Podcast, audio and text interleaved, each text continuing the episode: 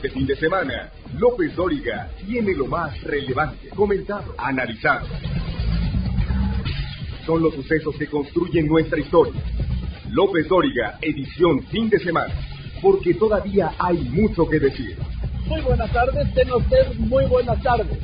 Son las tres de la tarde en punto, pero en punto tiempo del centro de México. Yo soy Joaquín López Dóriga, transmitiendo para usted como todos los días desde la Ciudad de México, para toda la República, a través de noventa y cinco estaciones de radio en todo el país y a través de otras treinta estaciones de radio en Estados Unidos para todos nuestros paisanos. Y hoy, hoy es domingo cuatro de septiembre de este año de dos mil veintidós y voy a recuperar este, pues esta afirmación del presidente López Obrador en la mañanera del viernes. ¿Por qué? Porque se refirió a los cuatro ministros que él propuso y logró que fue llegaran a la Corte. Se trata de las ministras Loretta Ortiz, Margarita Ríos Farjat y Yasmín Esquivel, así como el ministro Juan Luis González Alcántara. Y es que el presidente por primera vez, le escucho, que se equivocó, sí, porque dijo y reprochó que ellos ya no piensan en el proyecto de transformación de su gobierno, que ya no cuenta con ellos. Sara Pablo.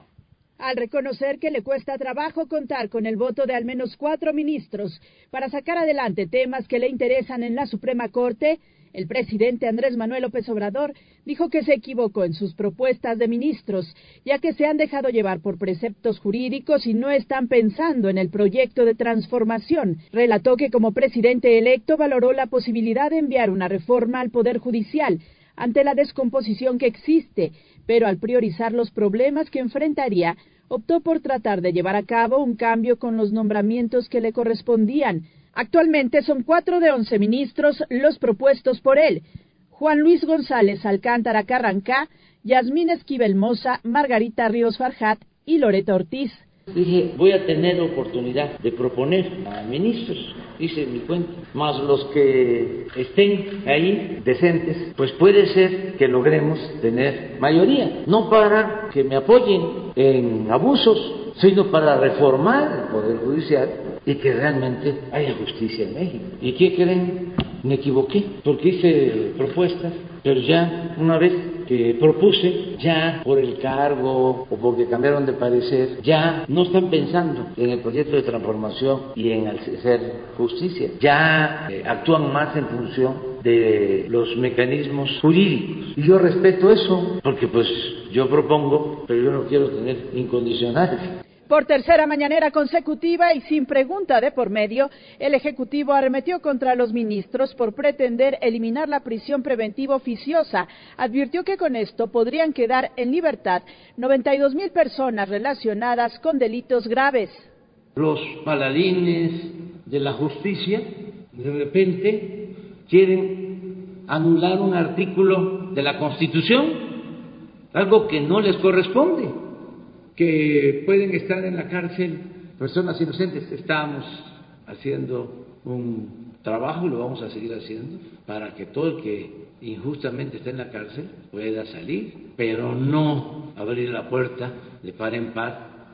A pesar de que el presidente había dicho que no exhibiría a los jueces que con sus sentencias han beneficiado a criminales para evitar humillarlos, durante la conferencia mañanera, el subsecretario Ricardo Mejía expuso dieciséis casos y dio a conocer los nombres de nueve juzgadores. Además, se mostraron los nombres de algunos de los legisladores que en el dos mil ocho votaron a favor de la reforma de justicia que incluía la prisión preventiva oficiosa. Entre ellos, los actuales presidentes del P R I, Alejandro Moreno, y del P A N, Marco Cortés, a quienes les pidió ser coherentes en sus posicionamientos. ¿Qué no pueden ahora en un acto de honestidad, de congruencia? Con imágenes de Alejandro Elizalde en Grupo Fórmula, Sara Pablo. Un día anterior, el jueves, el jueves primero de septiembre, el presidente dio un mensaje desde Palacio Nacional con motivo de la entrega de su cuarto informe de gobierno. Es el mensaje más corto que ha dado, cuarenta y cinco minutos.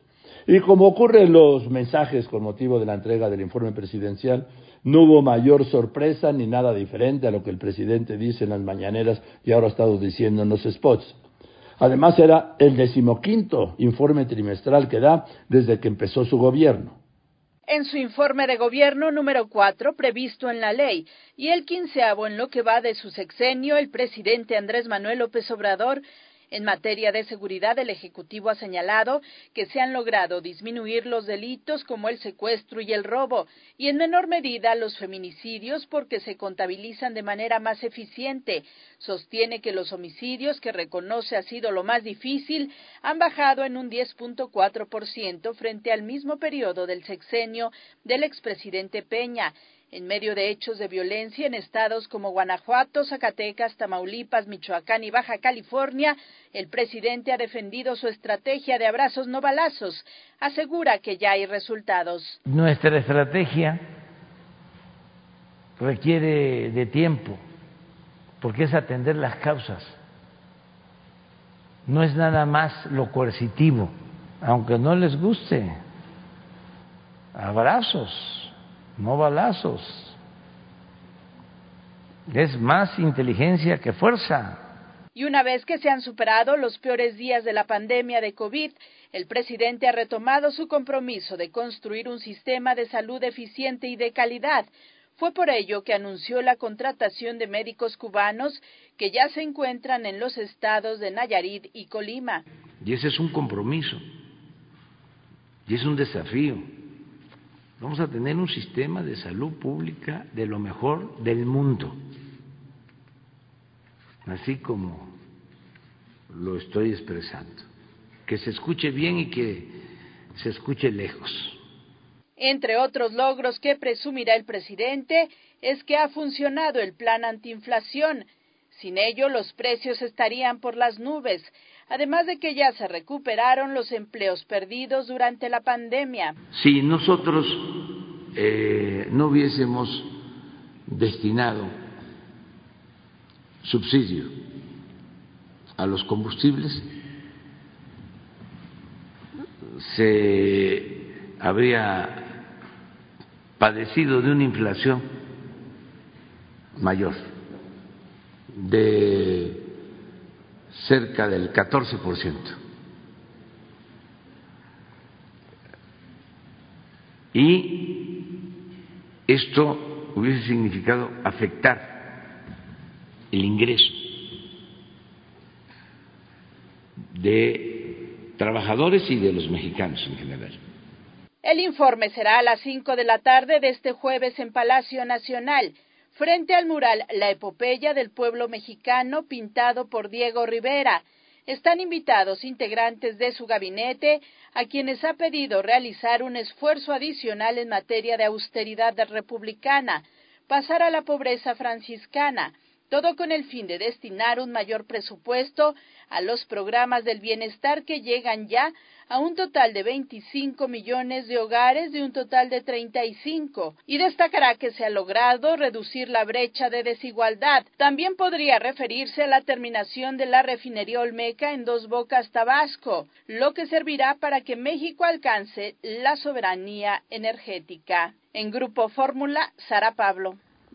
Por este mensaje, la sesión de Congreso General en la Cámara de Diputados se instaló hasta las seis y media de la tarde, no a las cinco, como dice, como dice la ley. De esta manera, el titular del Ejecutivo, el presidente López Obrador, alternó los tiempos legales de otro poder. Los alteró, sí. Me refiero al Poder Legislativo.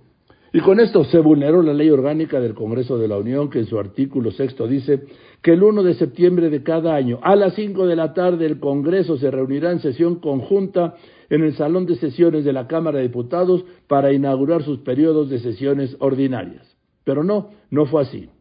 A las seis y veinte, el secretario de Gobernación, Adán Augusto López Hernández, llegó a la Cámara de Diputados para entregar los documentos del cuarto informe presidencial. Pero habrá más de esto, habrá más de esto después de un corte. López Dóriga Digital. Información en tiempo real. López Dóriga punto com.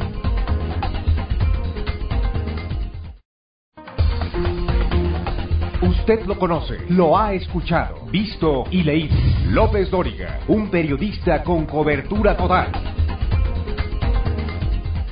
El miércoles le decía que el Senado vivió una jornada trepidante, inédita.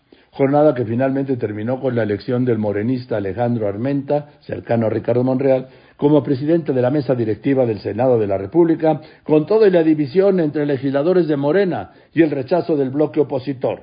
Sobre esta elección del senador Armenta como presidente de la mesa directiva del Senado y sobre el desaire que le hicieron los secretarios del gabinete a la plenaria de los senadores de Morena, hablé aquí con el presidente de la Junta de Coordinación Política del Senado, Ricardo Monreal, y coordinador de la bancada de Morena, quien me dijo que la ausencia de estos altos funcionarios no fue una casualidad, que tuvo un propósito político. A ver, Ricardo, todo empezó el lunes cuando te fueron cancelando Eh, integrantes del gabinete, que solo te pueden haber cancelado los secretarios de Marina, de Defensa, el jefe de la Guardia Nacional, que no es del gabinete, eh, el mismo Mario Delgado, que tampoco es del gabinete, pero te canceló.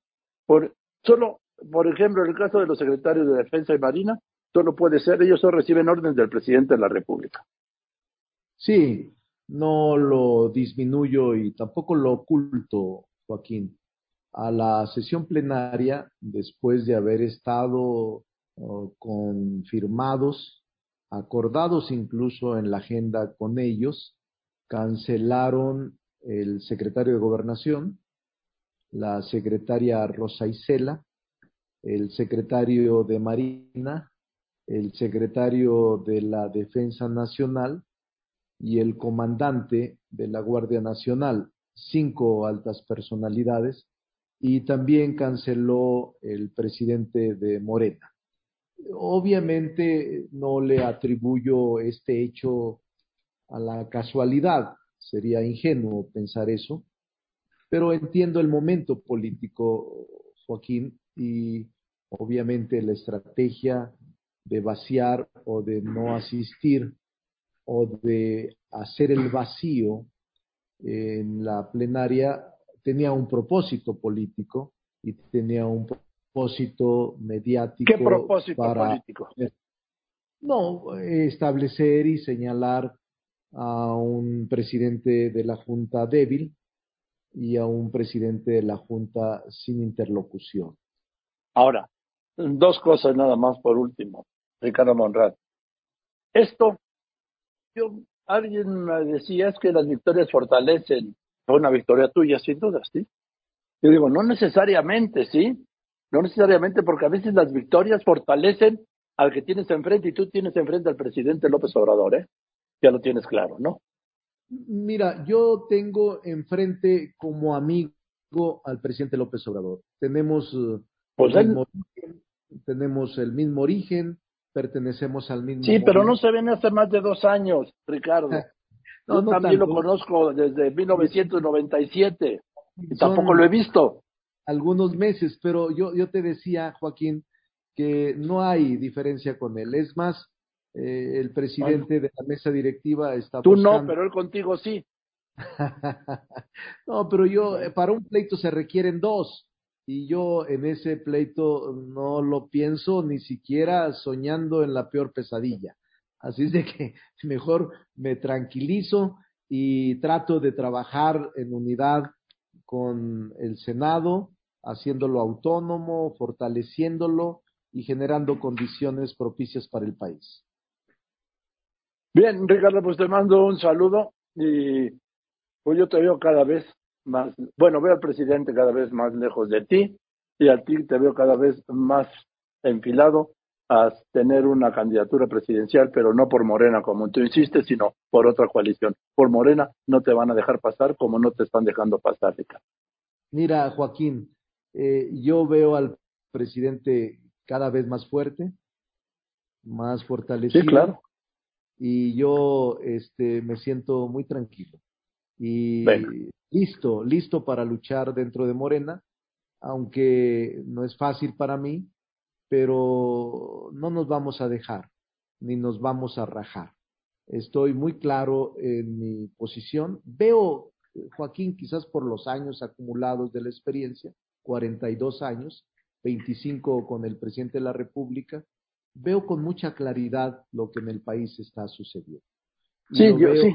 Mucha transparencia. Sí, y yo, sí no, yo, no, yo no hablo de eso, yo hablo de que tú no eres el candidato del presidente López Obrador.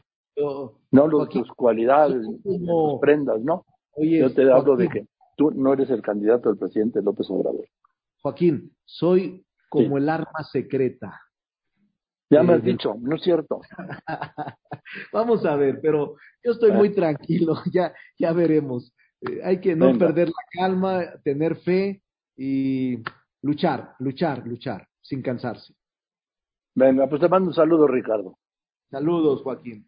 Buenas tardes. Gracias, este es Ricardo Monreal, presidente de la Junta de Coordinación Política del Senado y líder del coordinador de la bancada de Morena. Del otro lado, en la Cámara de Diputados, el proceso para designar a los nuevos integrantes de la mesa directiva y de la Junta de Coordinación Política, pues esta vez fue terso. El panista Santiago Krill fue electo presidente de la mesa. Hablé con él. Muy buenas tardes, Joaquín. Gracias por la invitación. A ver, Santiago, pues eh, llegando y complicándose todo, ¿no? Bueno, es la Cámara de Diputados, así pues es. Pues mira, ¿no? siempre... Sí, sí, sí, es este eh, complejo eh, porque es eh, una Cámara que pues ha venido generando dos polos, el polo opositor y el polo de la coalición gobernante, este, con visiones muy distintas y diferentes. Este, esto es lo que tratamos ya de ir superando este, eh, dentro de una conducción. Eh, ya con la colaboración desde el día de ayer, eh, ya los, eh, los pronunciamientos, los posicionamientos, pues tuvieron ya un nivel eh, muy aceptable, aunque los opositores, por supuesto, hacen su crítica y quienes no lo son defienden al gobierno, pero ya digamos en un tono bastante aceptable. Este, eh, tuve que llamar al orden una o dos veces en toda la sesión, eh, a los oradores se les permitió, digamos, expresarse, cosa que, eh, pues, en algunas ocasiones esto no había sucedido. Eh, también eh, hemos venido, digamos, trabajando con la Junta de Coordinación Política, porque son dos órganos los que eh, son, digamos, las instancias directivas de la Cámara. El órgano de la Junta, donde están los coordinadores, y el órgano de la mesa, que estamos a cargo propiamente de la conducción del pleno y de la representación de la Cámara y, por supuesto, de otro tipo de funciones de carácter de diplomacia parlamentaria, etcétera. Bueno, este, entonces estamos iniciando eh, apenas eh, y vamos a tratar de ir conduciendo, eh, representando, obviamente, la unidad dentro de la pluralidad que existe y dentro de la diversidad. Pero la idea es que exista un diálogo eh, intenso, particularmente de mi parte con los coordinadores, con los vicecoordinadores de los grupos parlamentarios, y que podamos eh, acordar lo que puede ser finalmente una pieza legislativa, pero también, Joaquín, acordar los disensos. Es decir, eh, que evitar, digamos, eh, situaciones en donde puedan surgir eh, sorpresivamente, no dudo... Exacto. Eh, este, no dudo que eso vaya a ocurrir, este, pero que sean las menos de las veces. Ahora, ahora Santiago, tú sí, tienes, y hay que... tú, y todos los diput... tú y todos los diputados de oposición tienen una averiguación abierta en la Fiscalía General de la República, derivada de la denuncia que hizo Mario Delgado, que los acusó por el delito de traición a la patria cuando votaron en contra de la, pues, de la reforma eléctrica de López Obrador. No puede ser que la mitad de los diputados, sobre todo los diputados de oposición, eso es muy nicaragüense, ¿sí? Muy de Ortega, tengan una denuncia en la Fiscalía General de la República por traición a la patria. Está viva la denuncia, la, la, la averiguación. Sí, hasta donde yo sé está viva, por supuesto fue presentada, todos supimos eso, eh, y bueno, pues es absurdo. En primer lugar, pues es, es algo que se va de chiste. desechar este, porque no tiene eh, ningún fundamento. Mira, hay una disposición eh, reglamentaria de la Cámara que cada partido político está obligado a seguir su plataforma política y la oferta que hizo con esa plataforma a sus electores. Es decir, este, el, el, el, el propio reglamento reconoce que eh, alguien que fue a campaña, pues necesita, digamos, mínimamente cumplir con sus compromisos de campaña. Entonces, este, pues es absurdo porque en todas las plataformas opositoras estaba el tema eléctrico, en todas, en las nuestras lo estaba, sí. eh, y ciertamente en las demás. Entonces, no solamente eh, te, eh, había el derecho de, de oponerse, sino que también había el derecho eh, de presentar, digamos, algo que va en concordancia con la plataforma. Pero además te digo otra cosa, el artículo primero de la Constitución tiene un párrafo que es clave en todo esto, que es: no se puede discriminar a nadie por sus opiniones, a nadie, así lo dice el artículo primero. ¿Qué quiere decir esto? Que se tiene que respetar lo que dice el otro, les guste o no les guste. Entonces es algo que eh, yo he venido conversando con uh, eh, los distintos eh, liderazgos de la coalición para que vayamos entendiendo que eh, por el camino, digamos, de los insultos o las agresiones o esto y el otro, y también de nuestra parte, pues no, o sea, no se gana nada, porque eso queda aquí en la Cámara, surgen los agravios, los resentimientos, y luego ya es imposible, es imposible dialogar. Si no hay diálogo, pues entonces todo lo demás, pues honestamente, es lo de menos. Entonces he venido haciendo, digamos, eh, eh, eh, pues este, este orden de persuasión a la coalición gobernante y también eh, a la coalición opositora, porque mi función en este momento es representar la unidad de la Cámara, pero sin desconocer la pluralidad y la diversidad y obviamente la realidad este, que hay. Se van construyendo en el país dos polos muy claramente y cada vez con mayor eh, identidad propia y sobre todo con caminos tan distintos, bueno, yo diría distintos, prácticamente contrarios y contradictorios. Entonces es muy claro, bueno, a pesar de eso, la Cámara tiene que ejercer sus funciones constitucionales y funcionar. Este, esa es la realidad, sí, pero, pero en esa realidad hay que enfrentarla, tomarla en cuenta y buscar dentro de esa realidad, no otra, porque porque es esta la que tenemos en el país, pero es lo que no hay de otra. En la Cámara. Es lo que hay, has, es lo que hay, como sí, dicen no los chavos. Es lo que hay. En dos mil veinticinco sí. participaste en el proceso interno de, del P A N para ser candidato a la presidencia y no se pudo. En dos mil veintitrés vas por la candidatura presidencial, nada más contéstame sí o no. Sí.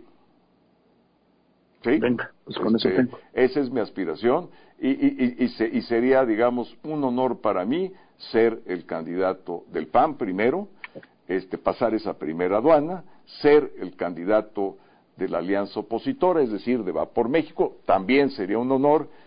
Todavía más honroso representar a ese polo opositor eh, que representa un México, una visión, una serie de ideas que creo que podrían funcionar en todas las ramas de la política pública. Eh, y pues vamos a ver, este, a, ahora estoy representando la unidad sí, sí, sí, de la sí. Cámara de Diputados sí, sí, sí, y además sí, eso lo entiendo, pero, pero, pero, pero ya, oye, pero ya te di la respuesta con mucha claridad. Ya. Este, porque bien. Pues, esas cosas no se esconden, Joaquín. No, no, no. Pues gracias, Santiago, te mando un abrazo. Voy a los anuncios y regreso con este confuso fallo de la Corte que tiene que ver con la libertad de expresión.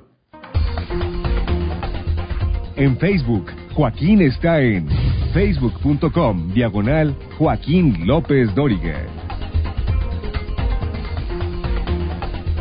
En Facebook, Joaquín está en facebook.com diagonal Joaquín López Dóriga. El martes treinta de agosto, el especialista en telecomunicaciones Javier Tejado nos dio luces sobre este fallo de la Corte sobre la Ley Federal de Telecomunicaciones y Radiodifusión. Me dijo que la Corte invalidó por fallas en el proceso legislativo el decreto por el que se reformó en dos mil diecisiete esta ley, y no por el contenido de la reforma, lo que significa que esta reforma censora no está muerta, pero alertó de algo más grave que viene desde la cuatro T para golpear y limitar, reducir la libertad de expresión. ¿Cómo fue la operación de ayer? Bueno, el fallo de ayer de la Corte. Fue por eh, fallas, pues, graves al, al procedimiento legislativo, ¿no? Sí, es correcto. Un procedimiento donde se anuló una ley o artículos de una ley por vicios en la forma. No entraron al fondo, solo por vicios en el procedimiento legislativo de forma. Y yo, por ejemplo, yo lo celebré en una primera instancia porque no tenía todavía la información de esta parte, sí, de que no habían entrado al fondo, porque el fondo, les vamos, ya ni, ni lo consideraron, ¿no, Javier? Es correcto. La historia, Joaquín, es que en el dos mil tres y dos mil catorce, eh, en, entre el Pacto por México, estaba muy dolida la izquierda de que había perdido las elecciones, este, y en el Pacto por México, para tratar de recuperar a la izquierda, el gobierno priista le ofrece algunos dulces a la izquierda. Y la izquierda tenía un agravio en aquel momento con la radio y la televisión, que era que no cubrió la campaña del presidente candidato López Obrador como les hubiera gustado. Y entonces metieron en dos mil trece, dos mil catorce los, entre comillas, derechos de las audiencias. Se les dijo a todo el mundo, esos artículos son muy graves y va a ser una forma de coaccionar y de censurar a toda la radio y la televisión mexicana. Como estaba en el pacto político y que si te voy a intercambiar la energética por derecho de las audiencias, nadie hizo caso. Se aprueba, pero en el dos mil diecisiete, cuando estaba a punto de entrar en vigor la aplicación de esta ley, luego de unos ordenamientos que estaba sacando el I F E T E L, el Instituto Federal de Telecomunicaciones, pues el Congreso se dio cuenta que era una cosa muy censora y en un procedimiento, digamos, muy expedito, muy atropellado también, el Congreso decidió reformar la ley y quitar muchos de los aspectos censores. Desde el dos mil diecisiete ha habido litigios por parte de algunos activistas hoy vinculados al gobierno y por parte también desde aquella época del P R D, muchos del P R D que se fueron ya a Morena además, este y han tratado de revivir esa ley censora del dos mil trece a dos mil catorce.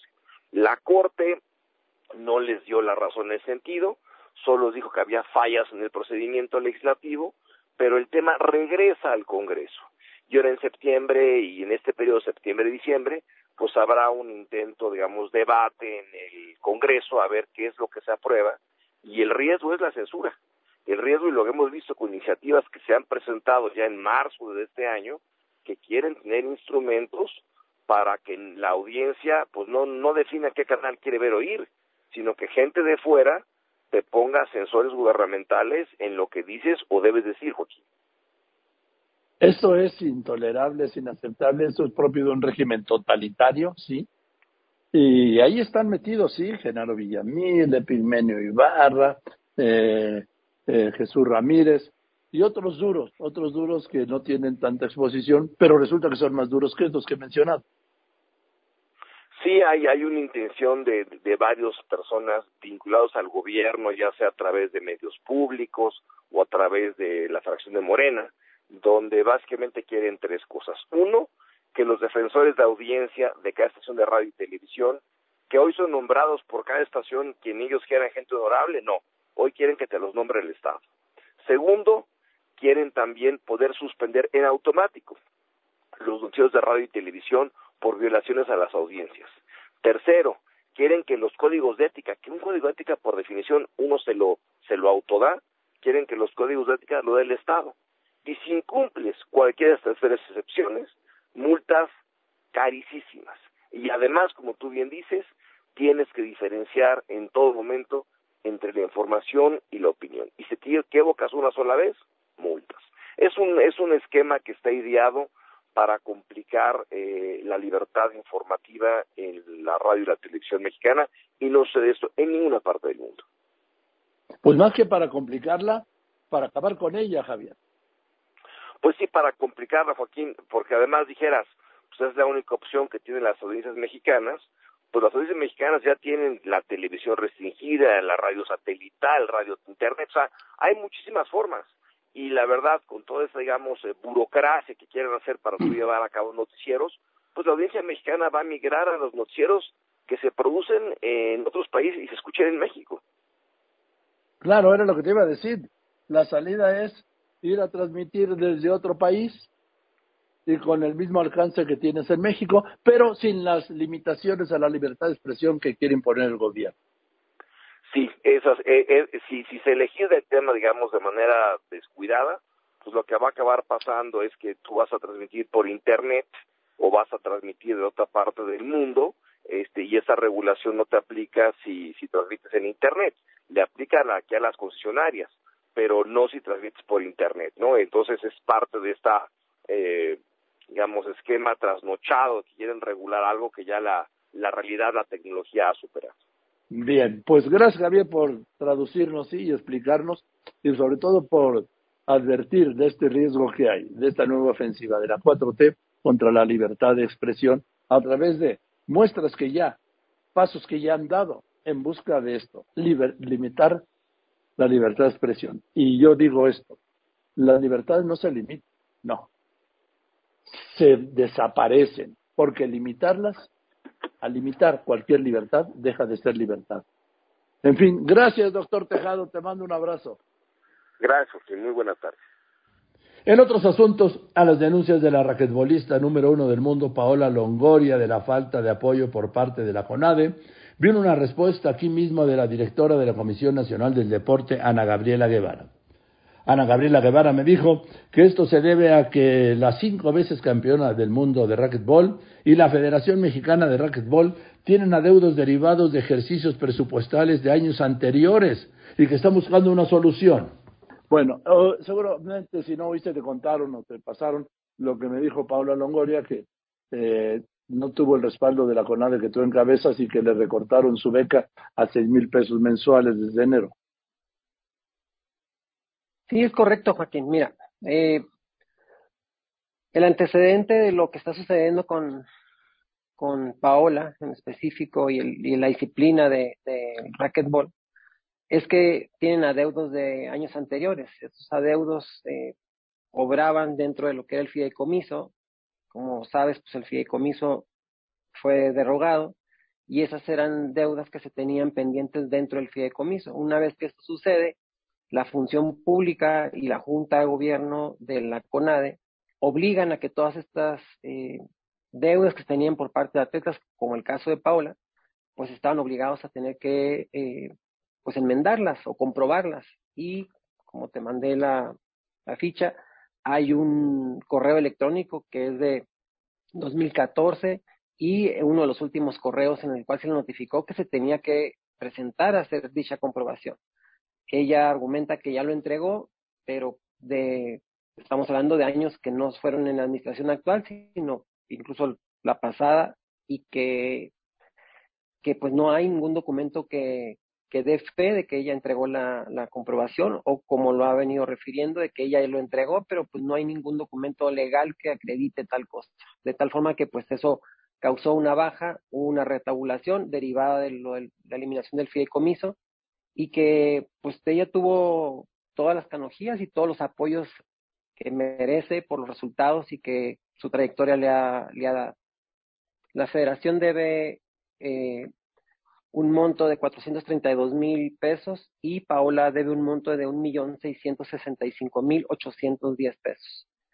Estos, eh, el monto que debe Paola deriva del ejercicio dos mil quince a dos mil dieciocho, y el caso del, del monto de la federación es de, de eventos últimos, de requisitos últimos que se llevaron a cabo y que no los ha podido comprobar, y de igual forma la federación no está en regla dentro de, de la institución. Entonces eso fue lo que limitó poderles dar apoyo para el, para el evento referido, este que fue en, en San Luis Potosí. No es una, una decisión personal, repito, esto se está haciendo por mandato de la función pública y por exigencia de la Junta de Coordinación Política, y que el monto pues da un total de todos esos adeudos, no solamente del caso de Paola, sino de muchos deportistas y otros entrenadores y federaciones que dan dinero, andaba desde que se derogó el fideicomiso alrededor de setenta y seis millones de pesos. Ahora, eh, Paola me aseguró que ya había entregado todos los documentos. El que no aparezcan ahí no significa, no necesariamente significa que no los haya entregado. Así como el que me diga que los entregó no significa necesariamente que los haya entregado. ¿Cómo se va a resolver esto?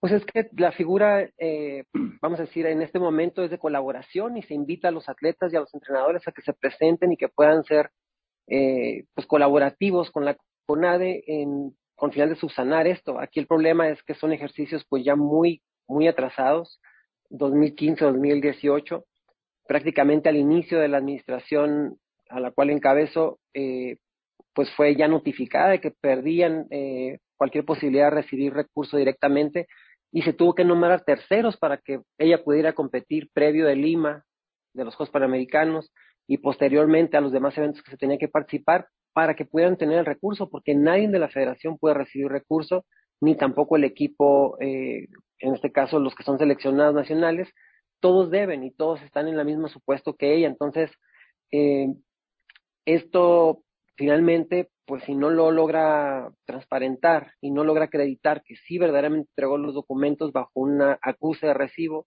pues lamentablemente se va a tener que judicializar y va a tener que hacer con otra autoridad, no con nosotros, porque no soy yo la que la está requiriendo, es función pública y el O I C de la institución quien está exigiendo que este pago se tiene que llevar a cabo. Bueno, pues gracias. Gracias, Ana, me da mucho gusto saludarte, como siempre. Te mando un saludo. Nada que agradecer. Igualmente, siempre un gusto, Joaquín. Abrazo. Igual, igualmente, abrazo también. Ana Gabriela Guevara, presidenta de la CONADE, y este caso de... de Paola, no sé cómo pueden llegar a estos puntos, pero en fin. Después de los anuncios, un personaje sin el que no se podría entender el mundo actual. López Dóriga Digital, información en tiempo real, lópez dóriga punto com.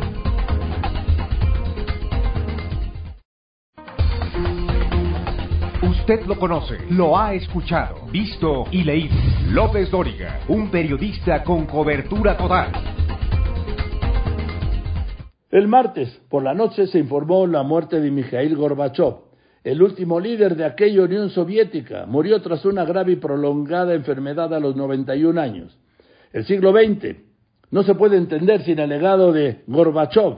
Así fue, Laura Pérez Cisneros. Ha muerto a los noventa y un años el último líder de la Unión Soviética, Mikhail Gorbachev, aclamado en Occidente, no valorado del todo en su tierra, y se dio en un momento en que su país, Rusia, libra una guerra con Ucrania, es gobernada por un dictador, Vladimir Putin, al que el mundo le ha cerrado las puertas al imponer sanciones de tipo diplomático y económico, cuando Gorbachev siempre luchó por la apertura y la paz.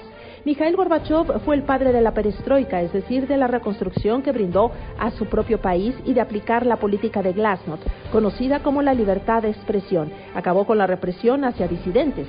Uno de sus grandes logros fueron los acuerdos de reducción de armamentos con Estados Unidos, terminar con la Guerra Fría sin violencia. El líder ruso hizo alianzas con las potencias occidentales para eliminar la cortina de hierro que había dividido a Europa desde la Segunda Guerra Mundial. De ahí vino la caída del muro de Berlín en Alemania.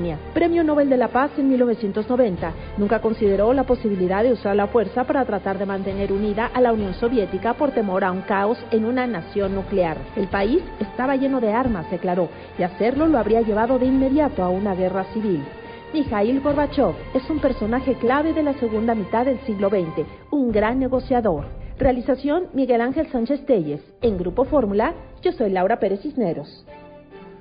Hace dieciocho años, sí, cuando el mundo era otro, otro, sí, entrevisté a este gran personaje, Mikhail Gorbachev. Era marzo de dos mil cuatro, lo entrevisté en la Universidad de Anáhuac. Hablamos de la perestroika, de la caída de la Unión Soviética, del fin de la Guerra Fría, del nuevo orden mundial, de lo que él había provocado.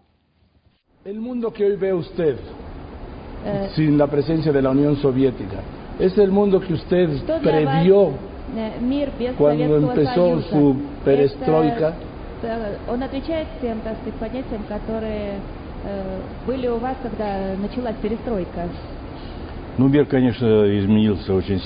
mundo, claro que se ha cambiado muchísimo. Es suficiente decir que eh, prácticamente ochenta países ya no tienen regímenes totalitarios. ¿Me quieres contar algo de lo que fueron aquellas horas negras, las últimas horas, aquellos momentos previos al fin de su gestión?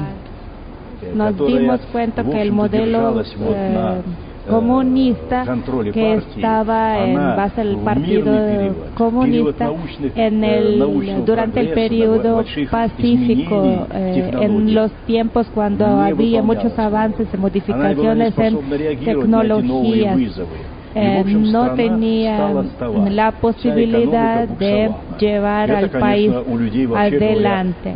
Entonces el país empezó a quedarse estancado y la gente lo sentía y se preocupaba por el futuro de sus hijos y nietos. Entonces toda esta preocupación creció y nació dentro del país. No puede decir que alguien de afuera nos impuso esta opinión. Por eso estoy de acuerdo eh, cuando dicen que antes de perestroika el país eh, estaba embarazado y necesitaba dar a luz algo.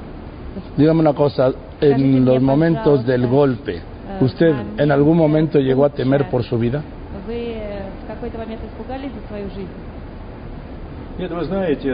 No.